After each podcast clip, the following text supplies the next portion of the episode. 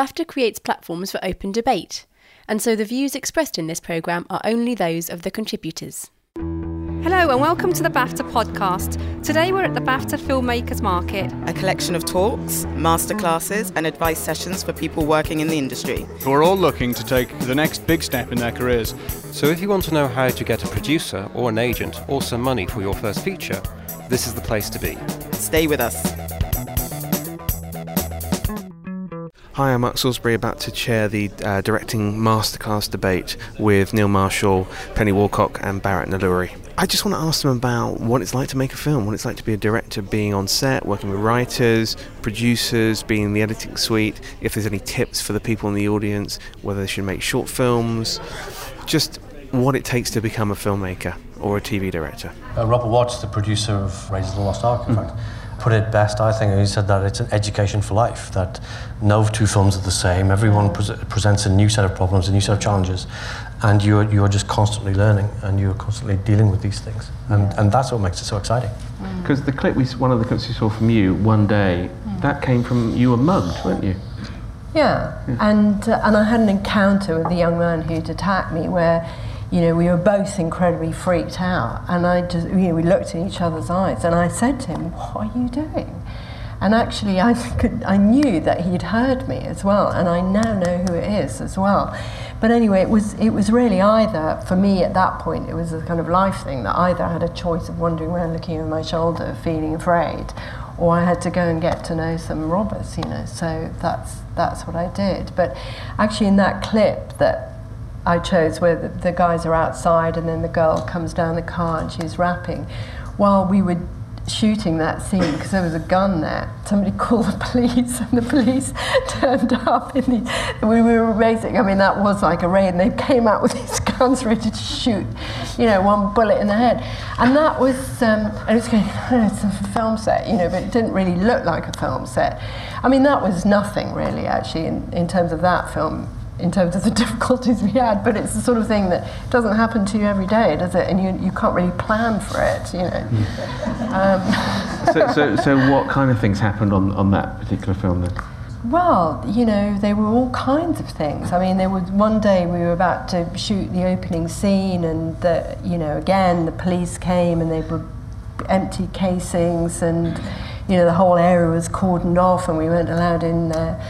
One of the main actors, after he'd taken part for one day, was um, one day's shooting, yeah. didn't turn up the next day, and that's because he'd been threatened by some other people who had decided that somehow the script was disrespectful to them and they were going to kill him if he took part in the film. So he it vanished, and I had to recast that that day, because we had this low loader that we only had for one day for shooting the car.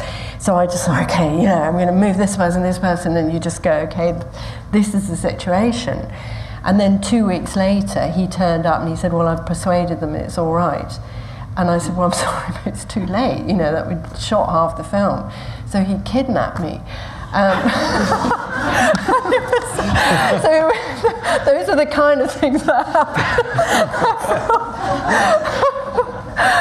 Yeah, so, um, but you know, in a way, it kind of doesn't matter, does it? Because you can't just leave it there. What happens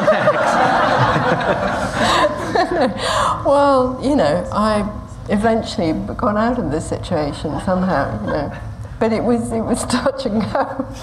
And then the same guy on the second film, which was a documentary actually, got me in a part one night. I really thought I was going to die, you know, pulled a gun out. But if you kind of mess about in that world, that these things are going to happen, you know. And so I don't go around going, "Oh, poor me," you know, because, well, make a film with um, actors. Instead of casting gangsters as gangsters, you know, it's it's going to lead to some problems. And uh, but actually, that's what I like to do, you know. So I'm not repentant about it. The amazing thing is that it all, uh, the movie always gets done, or the it always yeah. ends up being finished. So if you get that in your head, whatever yeah. shit the day whatever. throws at you, you yeah. know, yeah. you know at the end it's going to be finished. Yeah. So however much someone's screaming in your face, or the finances are giving you grief, or whatever, you know it's going to be done, and yeah. you know it's going to it's going to come out. It's like yeah. you just it's part of the process. Yeah. So neither of you have been kidnapped Not Hollywood producers or anything? Uh, no, not yet. Okay. There's always that. Anything can happen. I want to talk a bit about being on set and shooting. I mean, you said you don't like the shooting part, and, and Hitchcock yeah, as well. I mean, it's, it's all on tape now. Yeah. I don't like the shooting part. But, but you know, you're in the company, Hitchcock didn't like it. Hitchcock yeah. said you know, he made the movie in his head beforehand and then got on set and it was kind of boring. And, yeah. When you arrive on a set, you said you don't like storyboards. I mean, Woody Allen also says he hates preparing. He hates knowing what he's going to do for the day. What, what are you you like when you arrive on set first thing in the morning? Do you know you, have you got your shot list prepared? I mean, what just take us the audience through.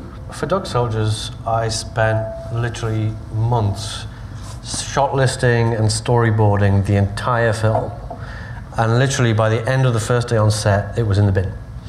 It was like, it's the moment you start working with actors, all, the, all your plans of like, oh, I want you to sit there and walk there and do that, and just like it has on the storyboard.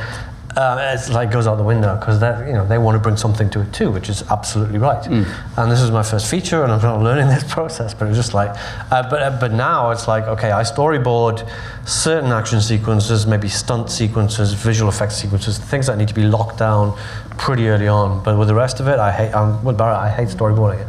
I love to work with the actors. I love to like block out and and play around when we're on set. The other thing that happens is that because.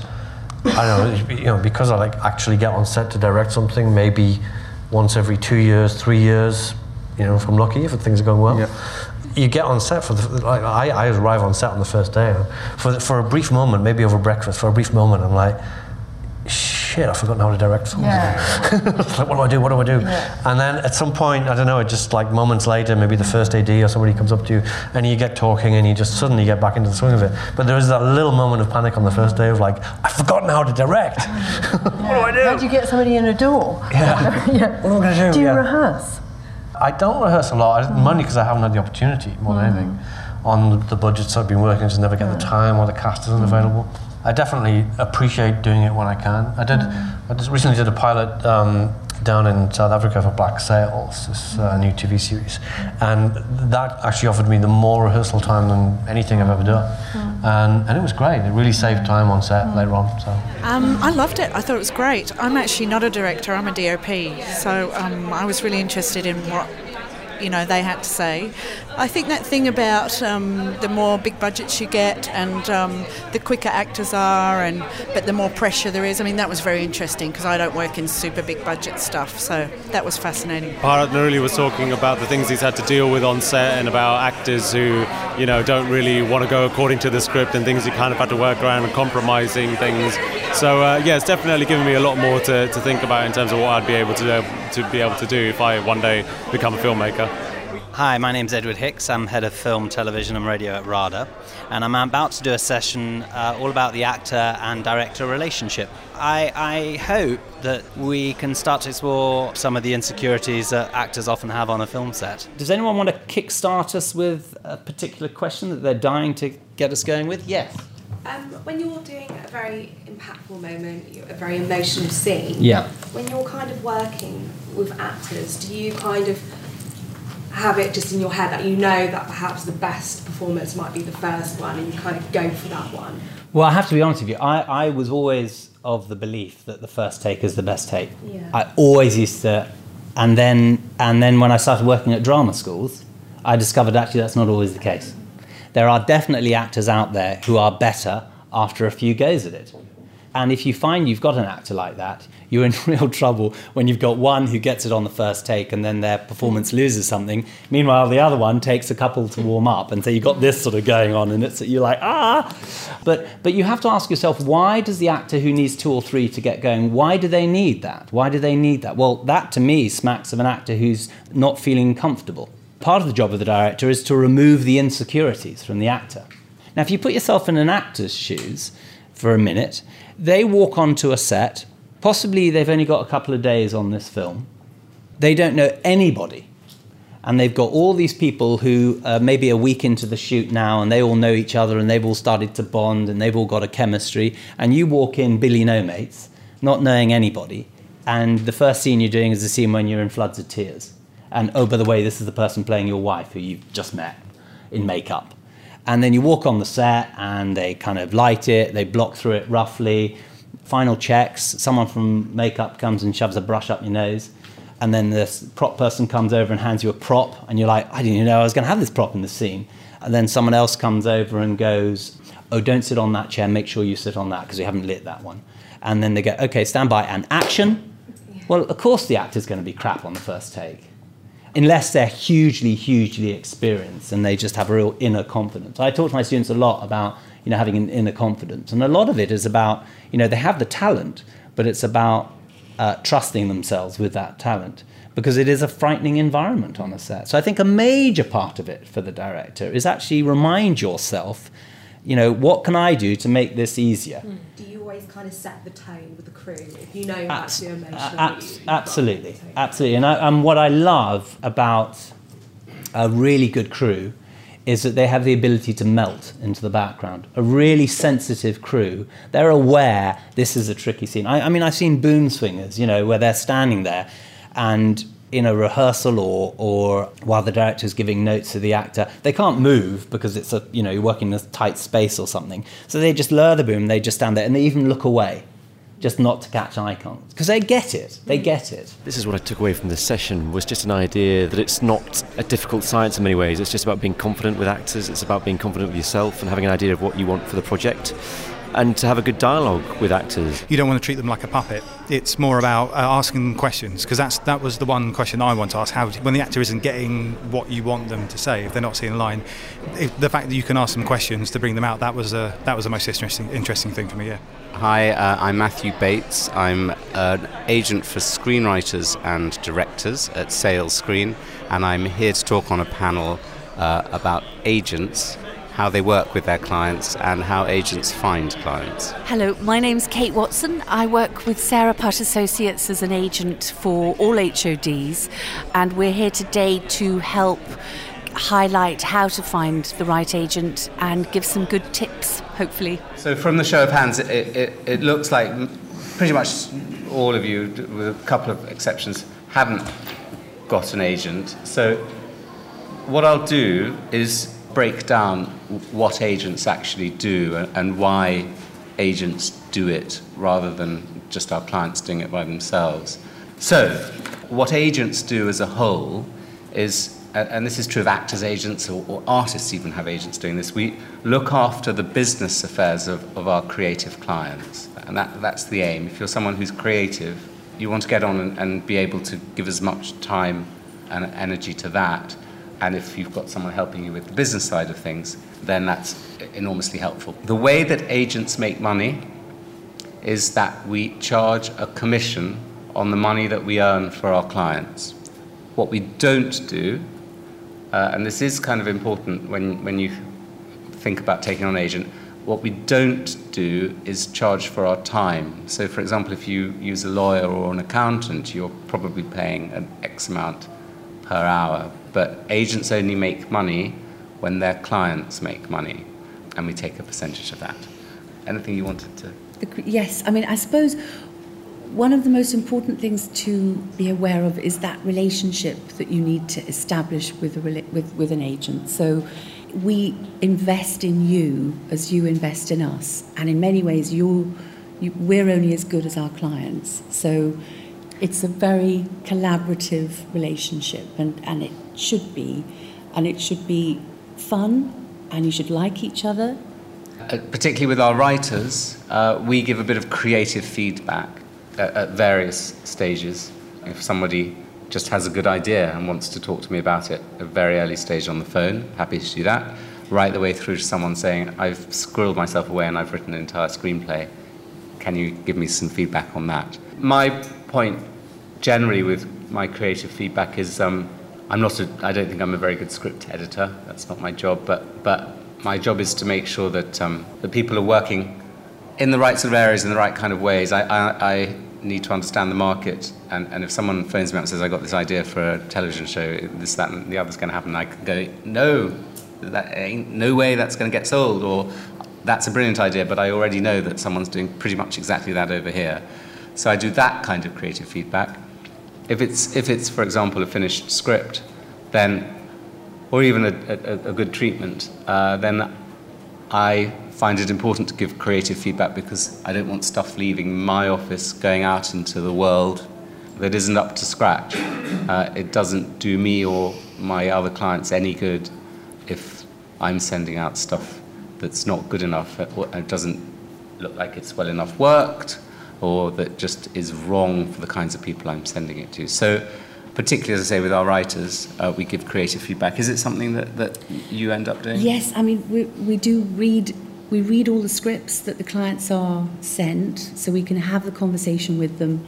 It's something that not all agents do, funnily enough, which is quite bizarre, but uh, depending on the scale and size of the agency, perhaps, that's probably determines it, but it's a very important process. Um, You're making uh, qualitative decisions about scripts, saying, I don't think that's an interesting one yes. for you to work on as yes, an editor. Yes, as, as opposed to the more intense work that you do on it with your with your writers. So it's all about reading the next script and spotting what's out there, because you've got to love what you do.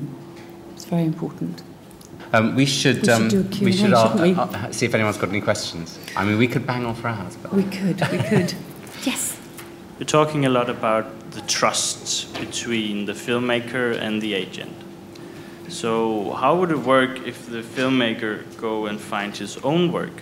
Well, that's a good question, and we get that a lot. Basically, the trust factor is that if you're coming to an agent and having that agent manage, help manage your career, then there has to be the trust. Now, there are times we do a, a special deal for commission on perhaps a production company that that client's worked with a lot, and we'll do a five percent commission.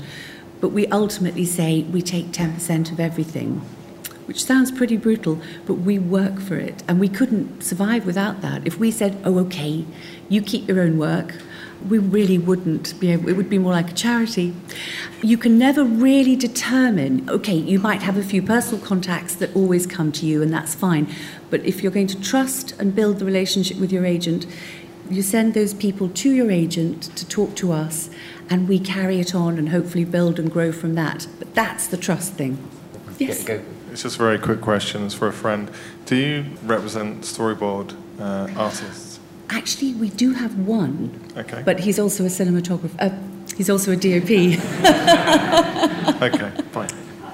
Hiya. Hi. Um, just wondering, but when someone sends your C V and their show reel, would you just check their, sh- like, you look at their sh- uh, C V, but would you look at their show reel? And if you like it, would you then look at their work first and then maybe speak to them?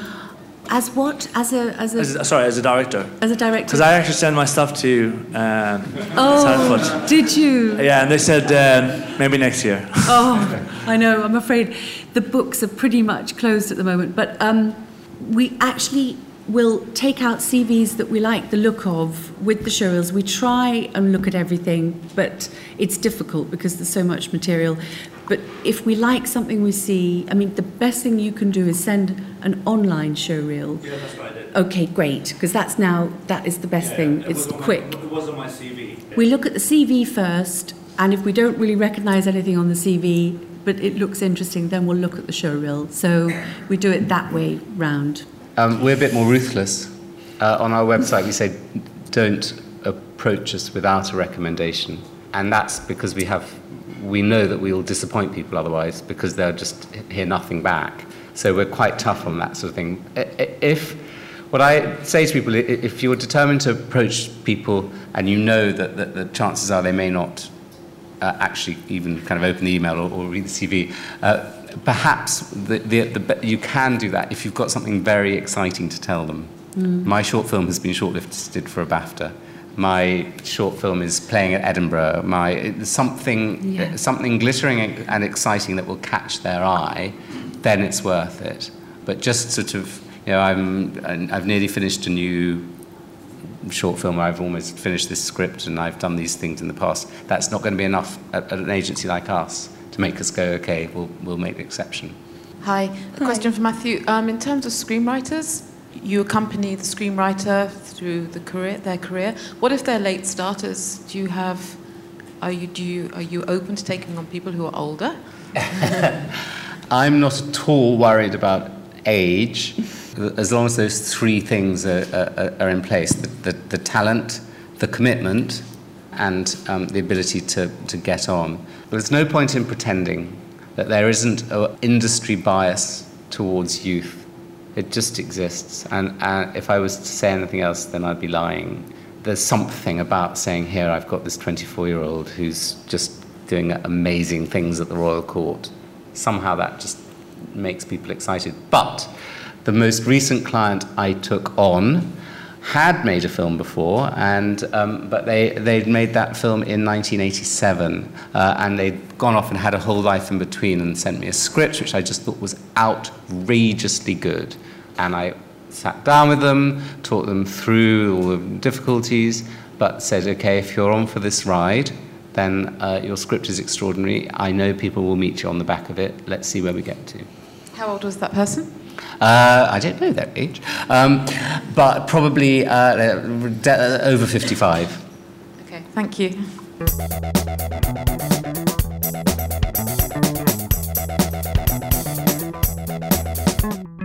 So I'm Polly Stokes. I'm a development editor at Film four, and I'm going to do a kind of Q and A on Film four and what I do in my job. I suppose people will want to know how they can get funding for their projects. Um, but let's see. At the moment I'm getting log lines, like millions of them. And then I'm going to look at treatments and narrow that down, and then potentially meet, I'm thinking my strategy is going to be meet maybe like ten writers of those treatments who I think maybe there's something there, and then meet them and see if there's like a click. I figure yeah. we should click. Yeah. Um, and yeah, I just wondered how you'd visualise that first conversation. Going yeah. How what your approach is. I've had meetings like that as a producer and also as a exec, and it's probably a different conversation. So I think that the producer conversation, I think you're right that it should does need to be about chemistry to some extent, because as a producer you will work with that writer so intensively that actually it's really important that you feel like there's a kind of easy dialogue going on, and there's a desire from both of you to have a conversation that's kind of sustained and quite intimate. I think maybe something else that I've always tried to do is, I mean, this sounds so obvious, and I'm, yeah, you probably know already, but, you know, I always try and talk about references, and I always try and talk about other films, because I think that you have to try and build up a shared vocabulary. You know, you might have read something and you might say, oh, this film reminds me a little bit of um, Mary Poppins. And they might say, oh, oh my God, I, you've got it wrong, you've misunderstood the tone. It's always helpful if you can find some films that become your part of your language in thinking about tone or story or character or genre or whatever it is. Because I think that in terms of a producer-writer relationship, if it's successful, it's because you have the same vision. And that's what you're trying to check in those first meetings. So you've read something and you have a vision of what it could be, and that's what that's why you want to meet the writer, presumably, but you need to check that that writer is also wanting to develop the film in the same direction, because you could be like, I think this is funny, and they could be like, in the next draft I want to cut all the jokes out and turn this into a horror film. Do you know what I mean? So I'd say a combination of chemistry and, and a kind of a shared vision for the project. Is that helpful? Yeah, it's so helpful. Good. It's really great. Cool. Yes. Hi there. Um, Having made one feature film and, and looking to make a second feature film, I wonder what's the, the minimum I could come to you with. Could it be an idea and the film and say, well, I made this and I think I'm going to make this next? Yeah.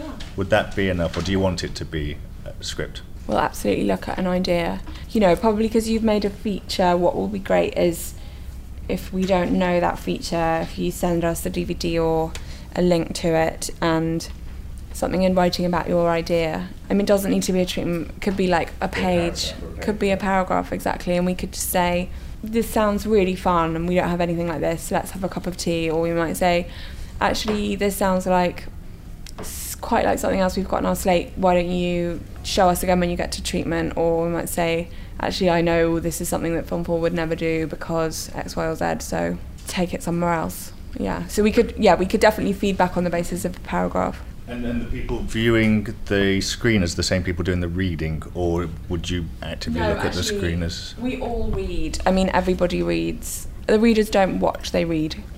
And they're trained to... They're kind of...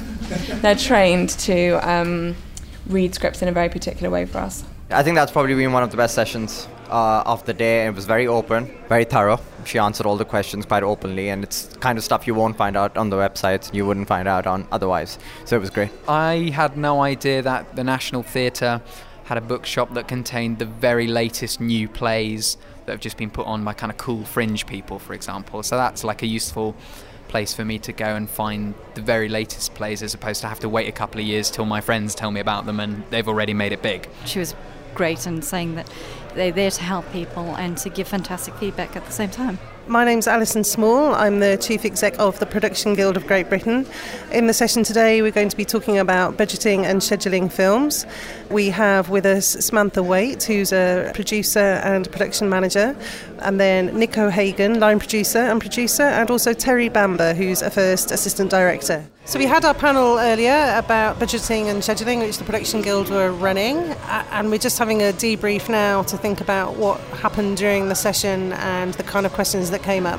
As there, there always is this uh, sort of pressure from the amount of money you can raise for your script, you know, just how you're going to pull it off. You've got a script, and, and that's where your A D comes in, and they will come to a production team and say, look, you will not be able to do this in under forty days, and you've only got two million pounds, and you've only got twenty-eight days. So at some point there has to be a sort of realization that we've got to change the script a bit without destroying the story. And that's what comes out of the sort of realities of breaking down a script. There there are certain things in the script that just will make your budget rocket. I think it gave great insight into aspects of um, budgeting and scheduling that I didn't even think about. I didn't even bear in mind the fact that, you know, it's one thing having a character change their clothes, but you have to think of the decor, the inside. If you're stepping outside, it's no longer nineteen fifty, you're back in twenty thirteen. So, yeah, it's going to eat into your budget, taking that on board. From the questions that were asked, it would seem that the majority of the audience were operating in a low to no budget bracket. Um, so I think that the panel that we had, with the, the breadth of experience that they did have, was a really valuable um, to the audience that was there today. There's a question that came up about, you know, how many days can you work a crew? Well, you know, that that's a difficult question to answer, but obviously the, the point is that you can't work your crew until they can't work anymore, till it's dangerous and until it becomes a problem. But but there are things that people need to learn, um, and that comes through experience, and the more you do it, I would argue. Uh, I think the lesson to learn would be to actually, uh, compro- I mean, compromisation within the budget when you're actually looking for financing, bond, you know, bond funding they spoke about. Uh, I also would say maybe just being able to be flexible. Uh, and also have a keen eye for detail. Make sure that your your script, uh, when you're doing your script, you make sure you, every aspect of the production is actually just detailed out, so that way there's no surprises. Hello, my name is Anna MacDonald, and I'm introducing the session on behalf of the London Film Academy entitled Meet the Story Editor. The speakers will be Rachel Waldlow and Clive Bradley. So this means to be an interactive session, uh, but it means to give people an idea of how to work with a story editor and how they can best benefit them, themselves and their stories. You know, for me, having done a lot of development in different guises, I think there's there's a sort of reading to reject, which, you know, I started doing before I, I got employed, to to read to make better, which is for me far more enjoyable. Um, and when I when I did do my readers' reports, they were always very long, because I was, always felt like I had to fight the battle of this unseen person whose script I'd sort of summarised. I think development works best when you recognise that basically someone's called stop in the middle of a really big journey to have a, a drink and a chat about what it's been like so far and to decide which pathway you take next. That's really what good development is. If you are reading just to dismiss something, I think it, it can be soul-destroying for both the person who's had their script read, and, and if you do it enough, it, it does start to feel quite miserable.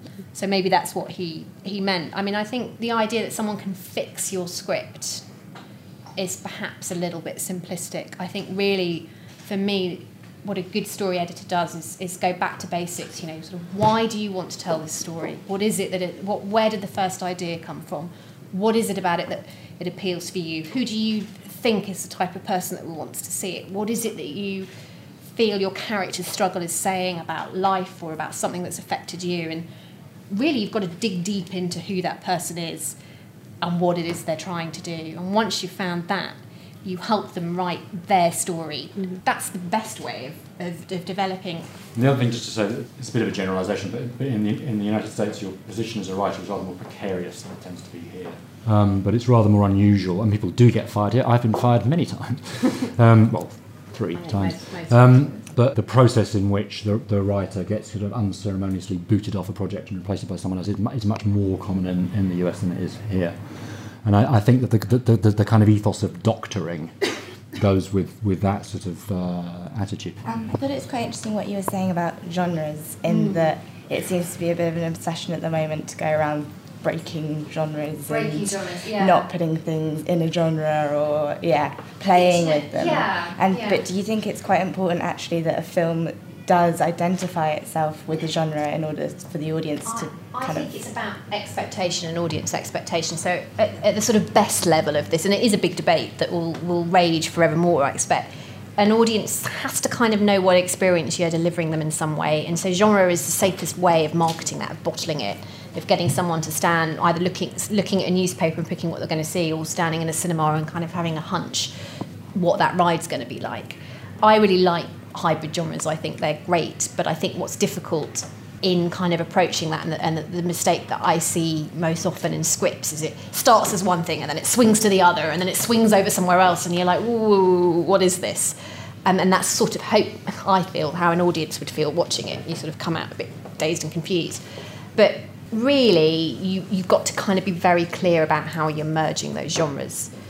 So Shaun of the Dead was essentially a rites of passage straight rom-com that parodied the zombie genre. That's what it was. First and foremost, the emotional experience of that was sort of, do I choose my girlfriend or my best mate, really? And that's what the character drive was in it. And it knew its audience as well, which was obviously the spaced audience, but it knew that it was dealing with film buffs, as they're called, or avid filmgoers, which we all are. And I think that's another big part of it, is recognising that audience isn't necessarily a lot of film buffs. It, it's people. Some people only go once a month, and it's speaking to them as well as, you know, filmmakers like us. I think that's a big, big part of it. Yeah, I thought it was a um, really interesting session, actually, to get an idea of like what a story editor does um, in relation to, you know, working with producers or the the actual script writer, and where their position is like in a company. I, I had no idea the role of a script editor, so it was very useful, actually. Rachel's role was a very positive role, and also hearing from Clive that it's not about um, taking offence, but actually choosing your battles as well, and seeing it as everyone's got the same goal at the end of the day, so everyone should be working together.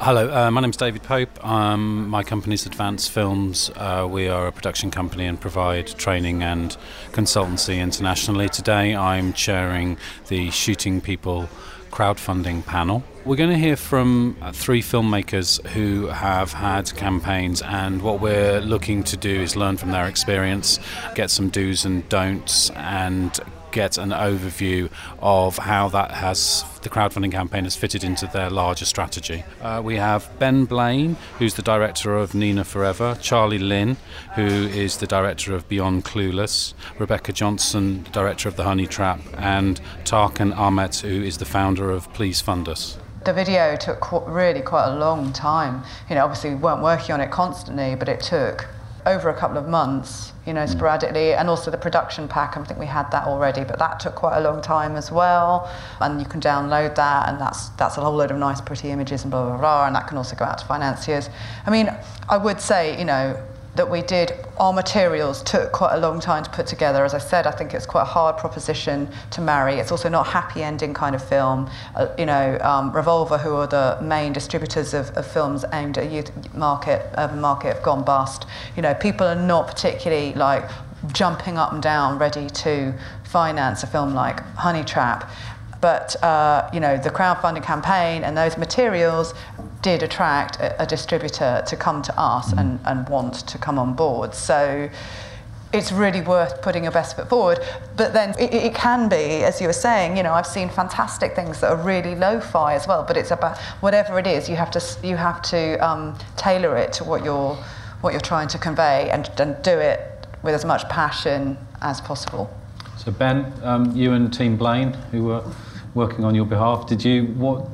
What did you have to do in terms of any kind of supervision, or were they kind of people who were bringing their talent and expertise to it? Yeah. I suppose what I'd say is that there's kind of like there's the lead up to this particular campaign.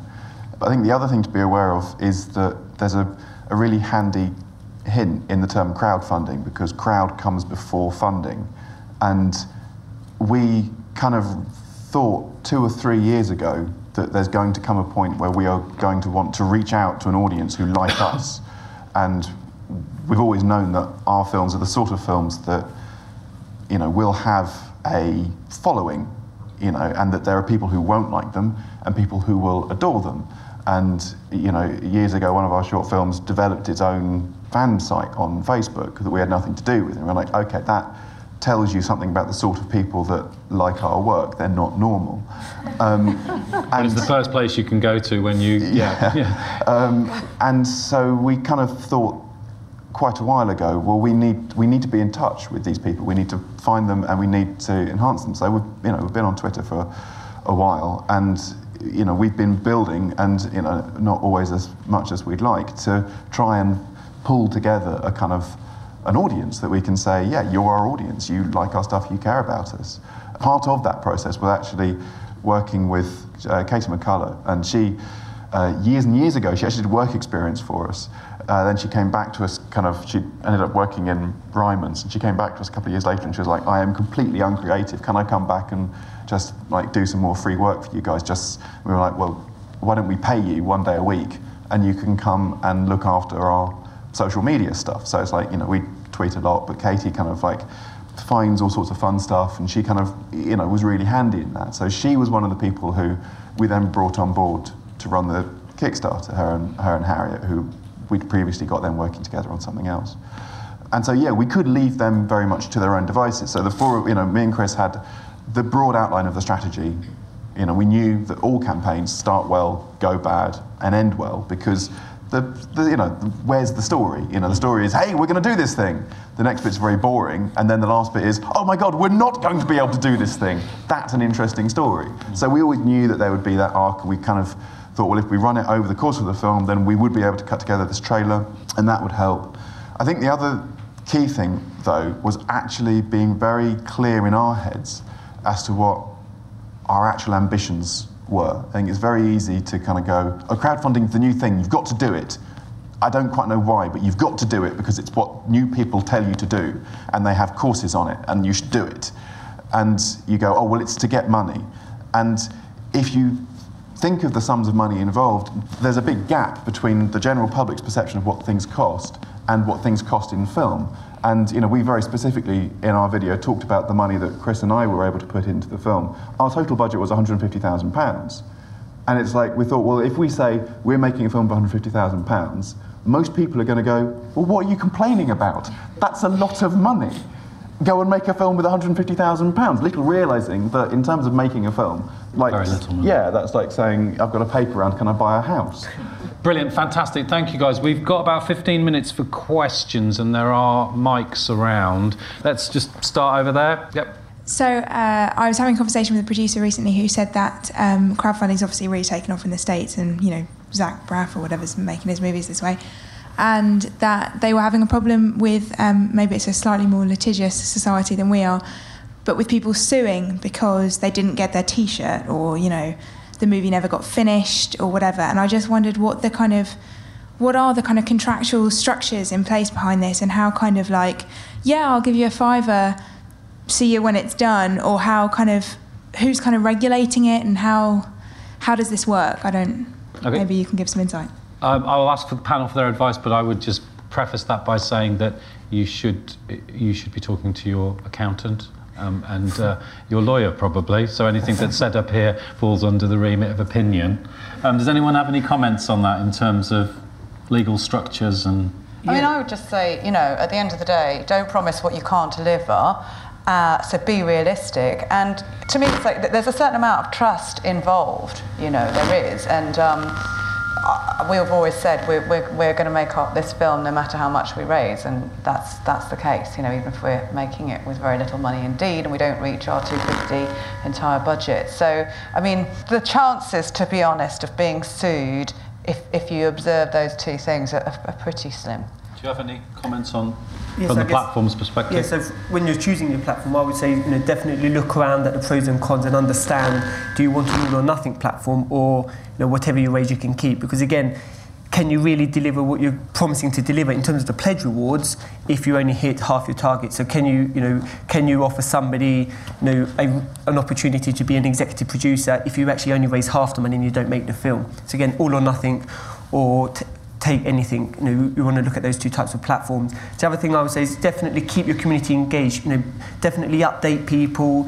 You know, these people who are backing you are doing it because they want and to support you. So, you know, don't be afraid to say, I'm being pushed back on my timelines. You know, something's cost a little more, something's cost a little less, but I'm using the money for X, Y, Z. You know, keep people updated. Tell them what they're doing. Bring them along the journey. And if, you know, typically, if things are delayed, pushed back, or, you know, you need to go to another funding round, you know, people are doing it because they want to make it happen, and they'd be, you know, supportive of, supportive of that.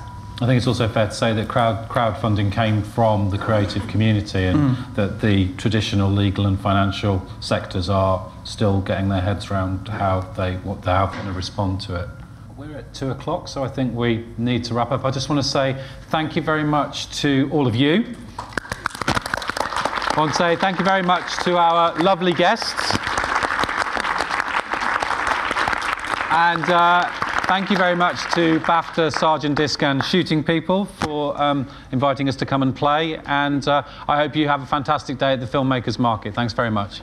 I think one thing which I'll take was what Rebecca said about if you are doing a crowdfunding, that it's almost like an average of seven times before somebody's actually going to click on the link and pledge to it. And I thought that was quite profound. It comes down to having a proper strategy in place, um, and really just planning it out, and also having building a, a social media following before you launch your crowdfunding campaign, otherwise you've got no one to drive traffic to the site. Oh, I was a bit sceptic about crowdfunding, but it just seems a lot more interesting and fun now than it was in my mind. I thought you had to be very organised and very disciplined, but they're showing that you can allocate those jobs to other people and focus on your strengths.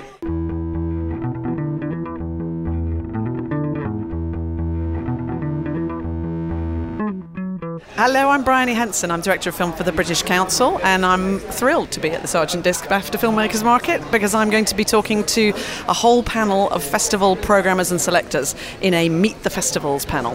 The idea today, I think it's twofold really. We're going to be talking to the festivals in a sort of general sense, really for the benefit of new filmmakers. What, why festivals? You know, there are so many different opportunities now for films to get out and about online, you know, uh, you know, endless other opportunities. Why still bother with the kind of old school festivals? That was first. And the second is to give the, we've got uh, seven festivals lined up in front of the audience, and we're really going to be quizzing them all about the differences between them. You know, we've got very, very big mainstream national festivals, the B F I London Film Festival, Bradford International Festival, and then we've got smaller niche festivals, the London Lesbian and Gay Film Festival, the Sci-Fi Festival, new models like the Flat Pack Festival or Bird's Eye View, which specialises in women's cinema. You know, there's a whole different range of festivals on offer, and we really want to be able to get the pr programmers explaining what they do and why.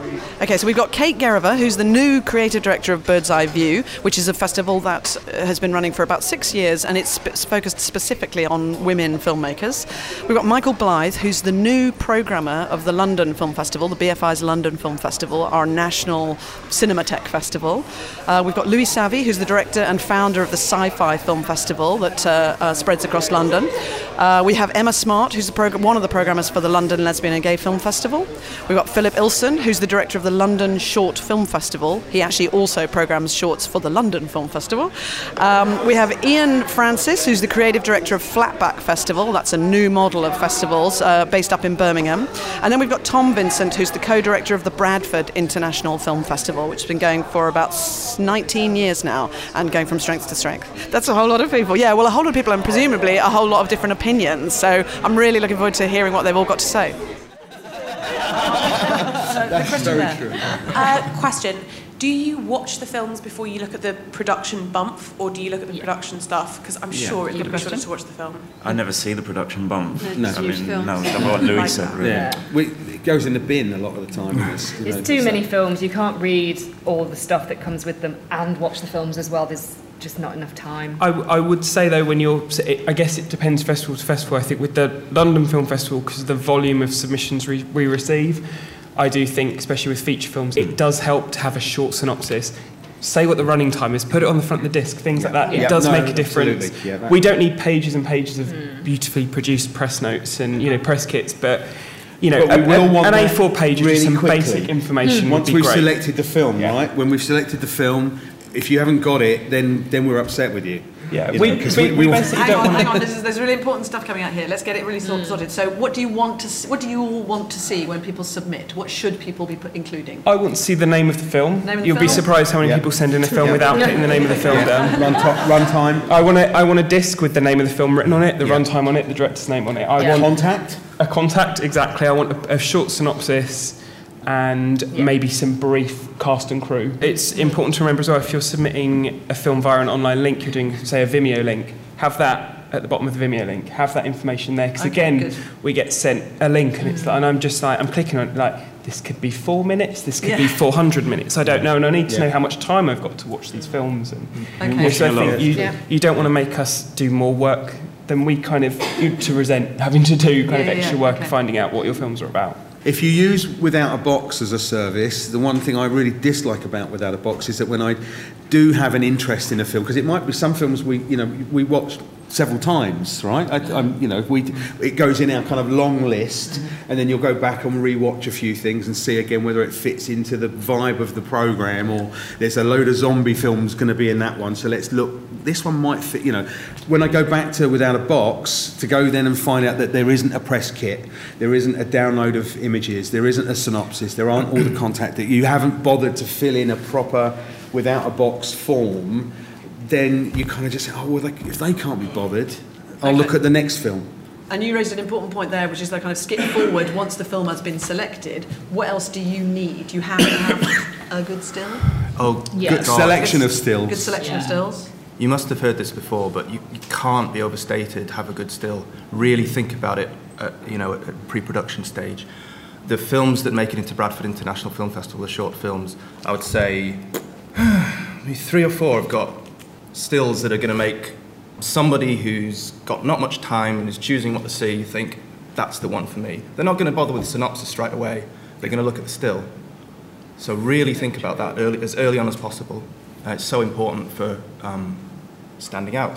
Is that the same for you, in the kind of films that you're showing? It's probably not quite as important, right. but yeah, I think it does definitely help. And, and the other big thing is digital has not simplified things at all, like in terms of codecs and resolutions and formats. It's a bloody nightmare. So yeah. uh, I don't think we've been clear enough in the past about what our technical requirements are, but there, there isn't really a holy grail, but we've had all sorts of issues going between various types of movie file, and we've gradually shifted from compiling everything onto digibeaters to having a kind of a media player with it all compiled and nicely edited, which is in theory lots a lot cleaner and greener and more straightforward, but still creates various technical issues. Yes. Brilliant. Okay, question down here. Hello. Um, I am always interested when I see, for example, in the Edinburgh Film Festival, the London Film Festival, that there are um, short films that are in under little umbrella sort of titles mm. uh, that are specific themes or whatever. And I'm wondering, it's kind of like a chicken and egg thing. What comes first, the films or, and then the titles, or the titles and then the films? Because, and do you, if you see an amazing film and it doesn't fit under, say you've already programmed these genre-specific or whatever, theme-specific programs, what um, happens if you have an amazing film that just doesn't fit into those? I mean, I've got a, f- a couple of things to say about this because I'm quite interested in this subject, but I think that if the film's good, we'll shoehorn it in in some capacity, and I always program in themes. Um, at the London Short Film Festival we do, and at the London Film Festival, but you know, you can basically just move move stuff around, shoehorn stuff in, make the theme quite sort of loose. Loose themes is something that I've got quite good at. So yeah, it doesn't bother me at all. I, you know, will make the film fit somehow if it's a film that you want in the festival. The, the, the beauty as well is presumably, particularly with, with you lot, Michael, those themes that you've got in your festival, they're so vague. You know, you sp your yeah. audiences spend their whole time arguing about, well, the hunt, that should be in debate, not in thrill. Yeah. So the, the beauty is having a, a, a, a theme which can be ad adaptable. Absolutely, and I think Philip's completely right. I think, you know, if there is a film that we really love, we'll find a way to put it in. Brilliant. And exactly. It's like, you know... Exactly. I just say, mention about um, our policy um, at Bradford International Film Festival is not to package, unless they're retrospectives, which we're doing increasingly, it's not to package new shorts together. It's to pair them with feature films. So we curate that way as a, as a different way of thinking about it. Something else to, to look into, what will be done with your short, what, you know, what will it be programmed with? Again, what you could do is actually look at the previous year's mm. film festival catalogue, you know, they're online, and, and then see what they kind of like did with their shorts, and yeah. and think to yourself, oh, well, mine's kind of like that, so that'd be a good festival to go to to submit to. It's and I think for us, sometimes we just, you know, you've you've seen a hundred shorts, and there suddenly there are three that you really like, and they're all about space travel. So you just think, oh, okay, well, let's try and see yeah. if we can find another three yeah, to go in there. And there's a there's a pattern. Then we'll get a scientist in to talk about the yeah. reality of it. And there's lovely piece of programming. It's yeah. got, you know, that's.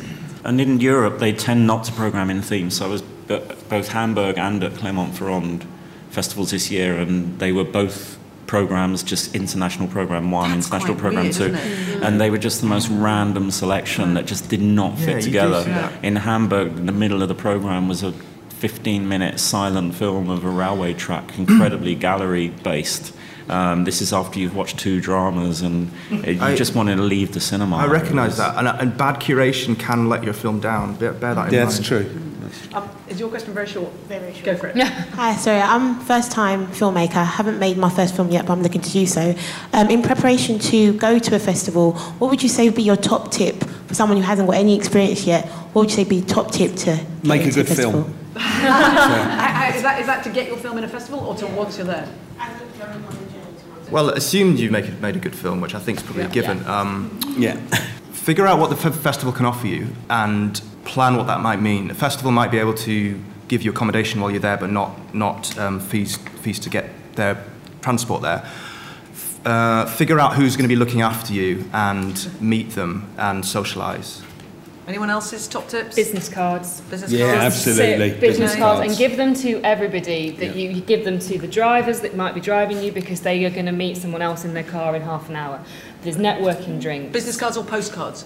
Business cards. Business, business cards, okay. Yeah. You carry more, much easier. Yeah, okay, Michael? But don't be too pushy. Because there's always one filmmaker every year that you're just like, oh, leave me alone. Don't, don't, don't be that person. Yeah, no, that's true. I think everybody's different. I like postcards because then you can see the thought that's gone into the kind of, are you a marketeer? Do you understand how to position your film and Double sell your film? Double-sided business card. Double-sided business cards, yeah. All right, brilliant. Claire Stewart, always on these panels, suggested, um, who works with, on the London Film Festival with Michael, always says, once you get to the festival, go and find the person who programmed your film. Yeah, yeah, yeah no, that's them. also, yeah. Um, because yeah. you have a mutual thing. Yeah. Yes. Okay. All right, I'm so sorry. I think we could probably do this all day, but I think you've got some other stuff to do today. So thank you so much to our panel. I found that really fascinating. I hope that's been really useful. Thank you very much. Yeah, I thought that was brilliant. That was a really good session. Um, the fact that they listen to what the directors say and that the directors have a choice in um, the sort of films and the sort of festivals that their film can be entered in, and also all the different genre festivals. Um, also, I'd never considered um, distributing my films overseas to festivals um, in Europe and in Japan and America, whereas now I will, and especially places where English isn't the first spoken language in the country. I thought, well, that would probably bar an English language film, but now I think it definitely wouldn't. Um, and I don't know, I was naively thinking that um, Spanish and German and French film festivals might not be as interested in our work, but now I think that they definitely would. Hi, I'm David Jenkins. I'm the uh, editor of Little White Lies magazine, which is a bi-monthly film mag made in East London. Hopefully I'm here to talk a bit about how filmmakers can interact with the press better, what we look for in, in films, in press materials, in interviews, and what we think makes a good film and what would work in our magazine. What I am really interested in is how you select the films you will write about and when you will write about them. You know, the F D A they're, they're the kind of film distributor association, and they have a, a, a, a schedule of, of films that have been booked into U K cinemas. Certainly every film magazine website that I know of would follow that quite rigidly. It's a kind of crutch almost. It's a sort of, well, that's something easy to follow. It's the films that are coming out. It's the films that people are going to be talking about. I think you have to pay like fifty pounds or something to the F D A list to, to become an official screen. I actually put a, a screening on at the I C A a couple of months ago of an independent animation film called It's Such a Beautiful Day. It's by a director called Don Hertzfeld, who's worked in hand-drawn animation for about ten years. He's never had, you know, this is his first feature film. It was it was a sort of sixty-minute film, and it totally independent. He made it all, every he made it fund, made it funded it all himself. And I basically went to the I C A and said, "Could we screen this here? And I can, and I'll, and I'll, and I'll present it. I'm a big fan of his, and you know, we'll make a kind of night out of it." And they they, they said, "Yes, fine." And I said, can, well, could you pay the fees so it gets on the F D A list? Because once you've done that, because it got on the F D A list, it got reviewed in The Guardian, it got reviewed in, in all the broadsheets, it got reviewed in Empire and Total Film. Its name was was out there all of a sudden, and what was initially going to be a one weekend run, it ended up running for like a month in, in the big cinema. Now, can, can anyone add a listing to the F D A? Thing, or do you, are specific people permitted to? I think you have to have a distributor atta- attached to the film, and with this film, because it was independent, it was kind of sub-distributed through I C A Films, so they they were the kind of distributor attached to to It's Such a Beautiful Day. And I think this is more and more of a case that you can, you, if if you can do a deal with this with a cinema directly, they could make the connection with the F D A. It's really helpful, um, especially the last half of it about how to, uh, if you like, attract the press to your film, and also uh, how to do a good interview. Really important, because um, I'm, you know, trying to make my first feature, and as I assume most of the people around that table were.